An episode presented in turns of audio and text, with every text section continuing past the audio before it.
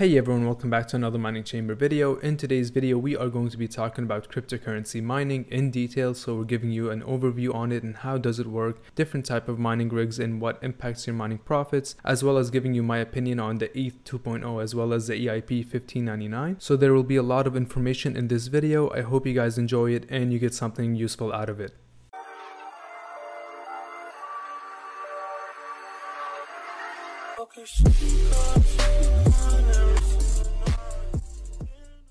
In this video, I do have a lot to talk about and explain, but the first thing I should cover is cryptocurrencies. If you're new to mining, I would assume you're fairly new to the crypto world in general, and came across of it once the prices skyrocketed in the recent months as of January 2021. So let me briefly run down what cryptocurrency is. Cryptocurrency is a digital asset just like your dollars except that it runs fully digital. It does not have a bank or any central entity that controls it hence why it's called decentralized and that is one of the main pros of cryptocurrency. There are many cryptocurrencies that are newly released, but generally, as a miner, we only focus on the profitable ones. I will touch more on that later on. With cryptocurrency, your money is your own. You keep your cryptos in a wallet that is made of a public and a private key. Imagine your public key to be your email address and your private key is your password. To receive or send money, you will be using the public address. Now that means if you lose your money or send it to the wrong address, you don't have a way back. As for anonymity, cryptocurrency is fairly anonymous but not hard to track down the source of the transaction and the receiver. There are some cryptocurrencies intended for further privacy and such, but to achieve nearly as full anonymity as possible, you will definitely need to do more work, from burner phones to Bitcoin ATMs. One of the main things that you should know is how to buy cryptocurrency and how to sell your cryptocurrency. There are different regulations for every country, but I have made a video on both of these topics as well as on different wallets and exchanges. You will have the link of these three different videos in the descriptions below that will help you understand that part thoroughly. I do recommend watching these videos after this one, and I do hope this 2 cents of an explanation was sufficient for some background information. Now let's talk about cryptocurrency mining. Cryptocurrency mining is the process of validating transactions and minting new coins from block. I will further explain what blocks are and how they work, but first let's talk about the two different ways to mine. One is proof of work and the other is proof of stake. Proof of work is what all the different mining hardware falls under such as GPU rigs, ASICs, FPGAs, etc.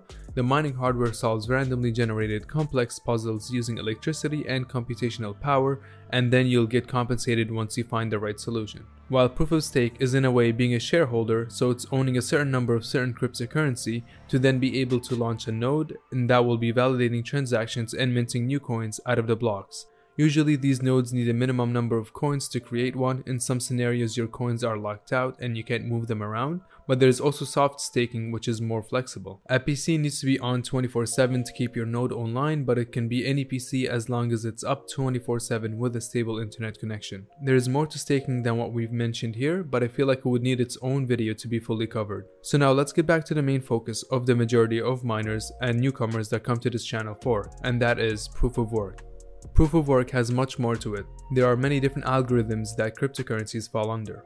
Algorithms are basically different arenas of puzzles, so some mining hardware can excel better at certain coins with certain algorithms more than other coins. The measurement for your mining power is your hash rate. The hash is considered the solution attempt to the puzzle, so if your hash rate is 30 megahash, then you're doing 30 million solution attempts a second. There is a lot more complexity to it regarding to solving the block and such, but I don't want to get too technical in this video, I just want you to have an idea, but I will leave a link in the descriptions below for an article that explains it really well. Now like I mentioned before, there are different types of mining rigs, so let's go ahead and go through these different types of rigs and explain them briefly. First, we have the ASICs. ASICs are known as application application-specific integrated circuits, and they are mostly used to mine certain coins with a high output of computational power as well as a high electric consumption.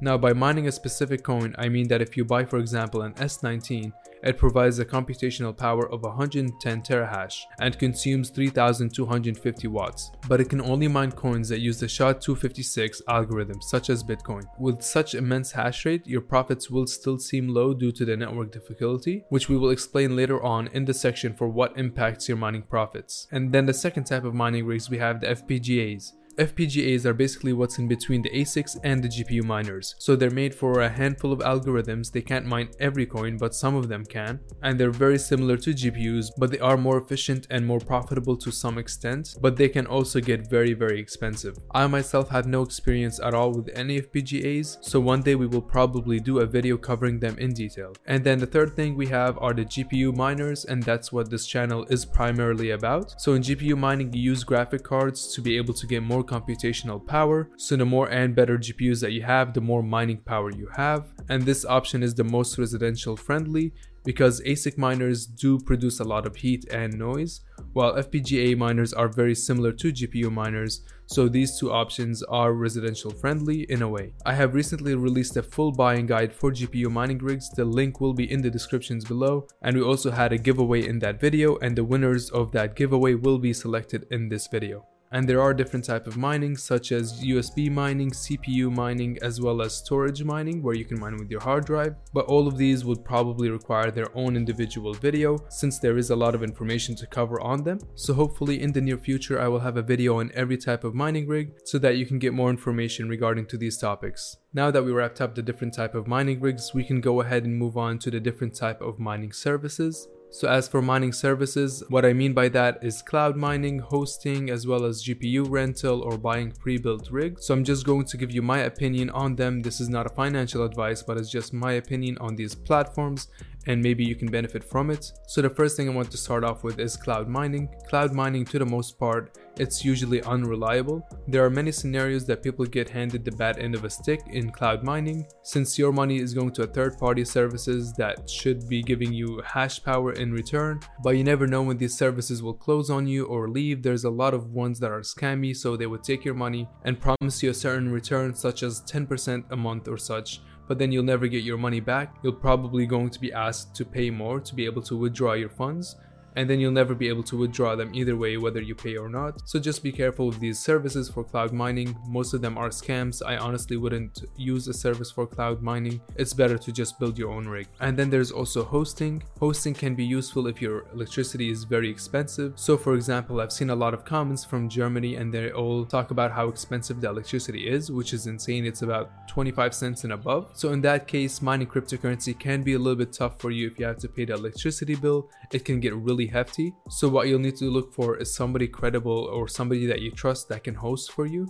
And what that means is that you'll basically have your rigs run at someone else's place so if you know somebody, for example, in US or Canada, and they have a fairly decent electric price, you can have your rig built there by the person or ship them the rig, whichever way is comfortable for you. And then from there, you'll have your rig running there by covering your own electricity costs as well as giving the person that's hosting it for you a little bit of commission. Now, as for what services can you use for hosting, I honestly don't know myself. There aren't many out there, but I would just look around and try to find a friend or family member that you can trust because that is much more reliable than putting your rigs with somebody else that you don't know. And then the last thing is buying pre-built rigs.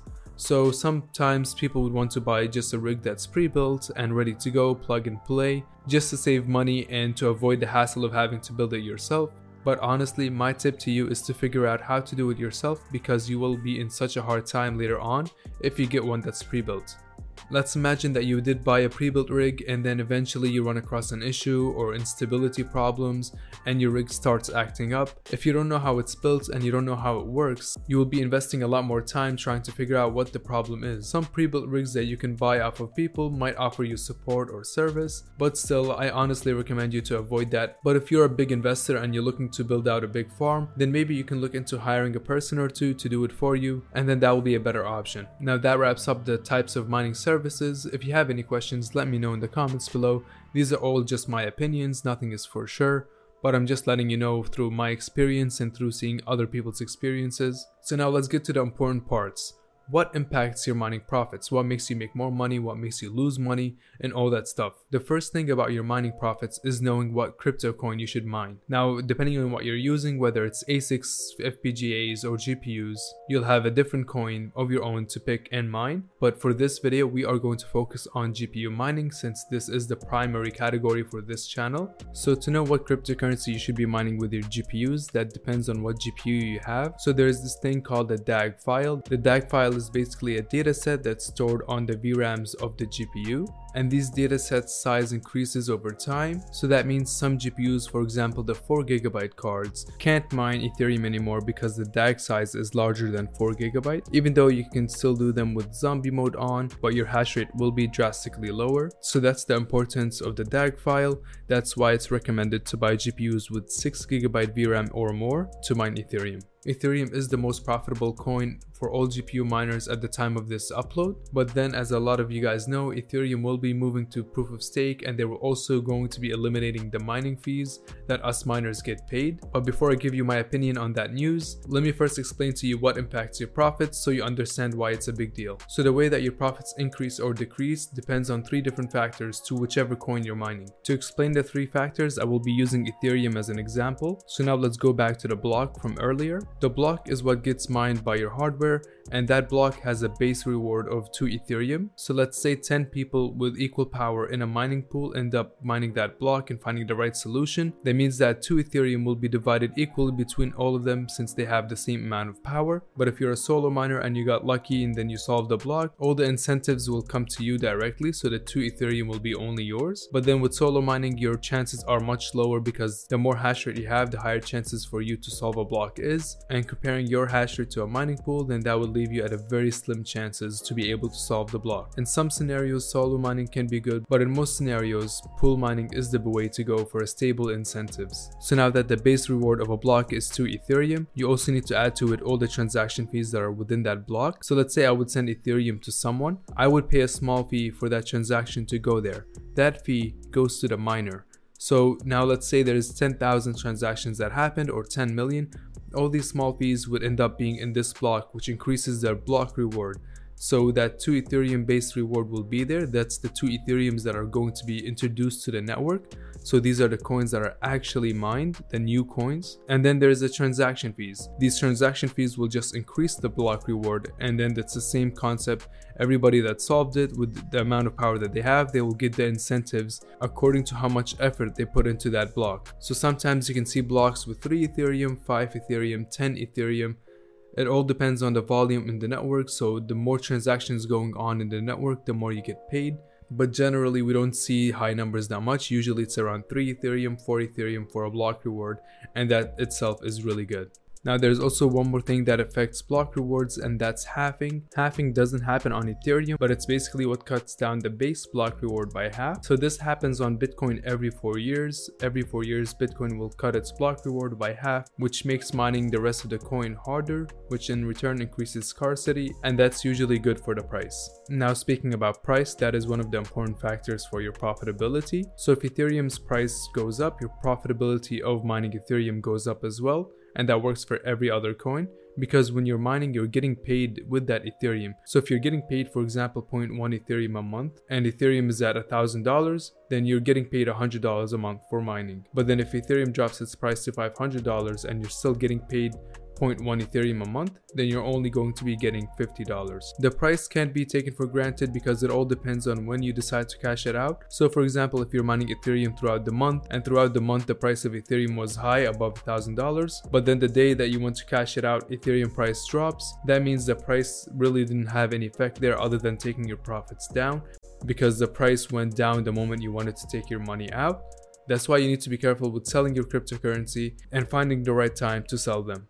Now the last thing that impacts your profitability, that is the difficulty of the network. And to explain that the best way possible, I feel like it's best to use a metaphor. So let's think of the block reward as a little snack bar that you have. And you also have your friends around and since you're a generous person, you're going to share it with them. So you would generally share this between all your friends equally and they all get a share of that candy bar. But now let's say you have another candy bar and then you have more friends came over. So you'd want to share that same candy bar through more people so you'd have to break it into smaller pieces. That goes the same way to the block reward. So when more miners come to the network, the difficulty increases because the total hash rate increases. That means everybody that's eating from the same plate will have just a smaller portion. And in some scenarios, difficulty would decrease when the price of Ethereum goes down. And in those times, you'd be mining more Ethereum, but the price of Ethereum is lower, so your profits will look lower. So that's what difficulty does. It basically just changes how much you get from mining. And now adding that to the two other factors, which are the transaction fees and the price of the cryptocurrency,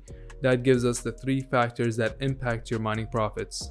I hope it was all clear to understand. If you guys have any further questions, let me know in the comments below.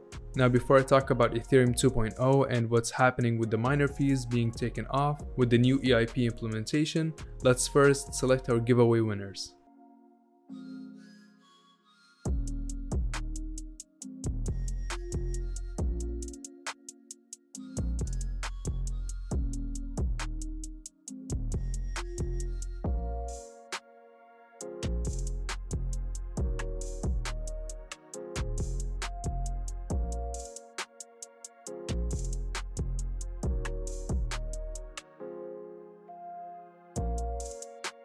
Congratulations to all the winners. Thank you guys so much for participating in the giveaway. A lot of you guys gave great feedback on the last video and I really appreciate it. And I also decided to join the giveaway by giving away 11 random winners $10 worth of Ethereum. So if you found a random deposit of $10 of Ethereum in your wallet, then know that you won the giveaway. Thank you so much for everyone that participated in the giveaway and also thank you for all the sponsors of the giveaway. Please make sure to check them out guys. All the links will be in the descriptions below. To claim your reward, all you need to do is just just email me a screenshot of your YouTube account and make sure that the email is coming from that same address that's showing on the screenshot. And then after that, I can go ahead and talk to the different sponsors and get that reward coming to your way and we will be doing a giveaway every 10,000 subscribers so another giveaway will be coming up very soon. Stay tuned for that. So now that we got the giveaway out of the way we can go ahead and talk about EIP 1599 as well as Ethereum 2.0 and whether GPU mining will be viable for a long time. So EIP 1599 will cut out all the transaction fees that are added to the block. So if you remember before we talked about the block and how there's a base reward of 2 Ethereum and then all these transaction fees will add up and increase the block reward. Now if that gets cut off, then we know that we'll always be getting only 2 Ethereum per block. So we'll never see 3 Ethereum, 5 Ethereum and all these additional profits that we usually see when the transactions are getting really high. That does suck, it is a bad hit for GPU miners that are mining Ethereum, which is the majority of GPU miners. So what we can expect is that our profitability will drop with at least 30% since the average of a block reward is 3 Ethereum. So what you can do is you can go to whattomine.com and you can go in details with a mining calculator where you can set your own block size. And after that, if you put in your hash rate and everything like this, you will see your profitability after the EIP implementation. And to do that, all you need to do is just put 2 Ethereum as for the block reward. And that way you can know what to expect when that time comes. The reason that they are looking to implement the EIP 1599 and burn the transaction fees instead of give them to miners is because they think it's better for the Ethereum price and that it would be better against inflation like that by reducing the amount of Ethereum that's circulating. But at the same time, BitsBeTrippin points out really good points regarding this topic and shows his opinion on the price action that it won't be impacted as much by them burning the fees instead of giving them to the miners who are securing the network. So I do recommend checking out BitsBeTrippin video on this topic. He does explain it really well, so I'll leave the link for it in the descriptions below. And what also you can do is there's a Twitter poll where you can vote whether you're against or with the EIP 1599 so I recommend going ahead and voting against it, so maybe that they will not implement it later on. It is worth trying, so I don't see why not. And now the last thing I want to talk about is Ethereum 2.0. It is mentioned that it will be going to proof of stake instead of proof of work. So before we mentioned that proof of stake is you hold some cryptocurrency like you're a shareholder and then from there based on how much you own you'll be able to validate transactions and get paid. Although the revenue from proof of stake is not as much as mining at all. But either way once Ethereum reaches that point I do still think there is going to be a long time until it reaches there, at least a year for us miners to be able to mine with GPUs or even more. I get a lot of questions about it. Honestly, like I said, I don't know what will happen in the future. We just know that there's a possibility of Ethereum moving out of proof of work. And then we also have the possibility of losing the transaction fees. So we will have two things that we need to worry about. But if your electricity prices are fairly good and Ethereum remains at this price right now, which is above a $1,000, then the profits will remain decent until it moves fully to proof of stake. And that can take one to three years. So that will be it for the video guys. In this video, we talked about a lot of different topics and we didn't really dive into details about them. So what I want to do is I want to make a list of videos that I will go more into details about and one of them will be the mining pools and how they work and then also solo mining versus pool mining and how to use different mining softwares and every type of mining rig explained in details. And if you guys also want me to make a video diving into details about GPU mining after Ethereum 2.0, please let me know. I will go ahead and do that as well. I hope you guys enjoyed this video and I hope you found value in it. Thank you so much for watching. And if you have any questions or any feedback, leave it in the comments below. And make sure to hit that thumbs up if you enjoyed it and subscribe if you're new to the community. Thank you again and I hope you have a wonderful day.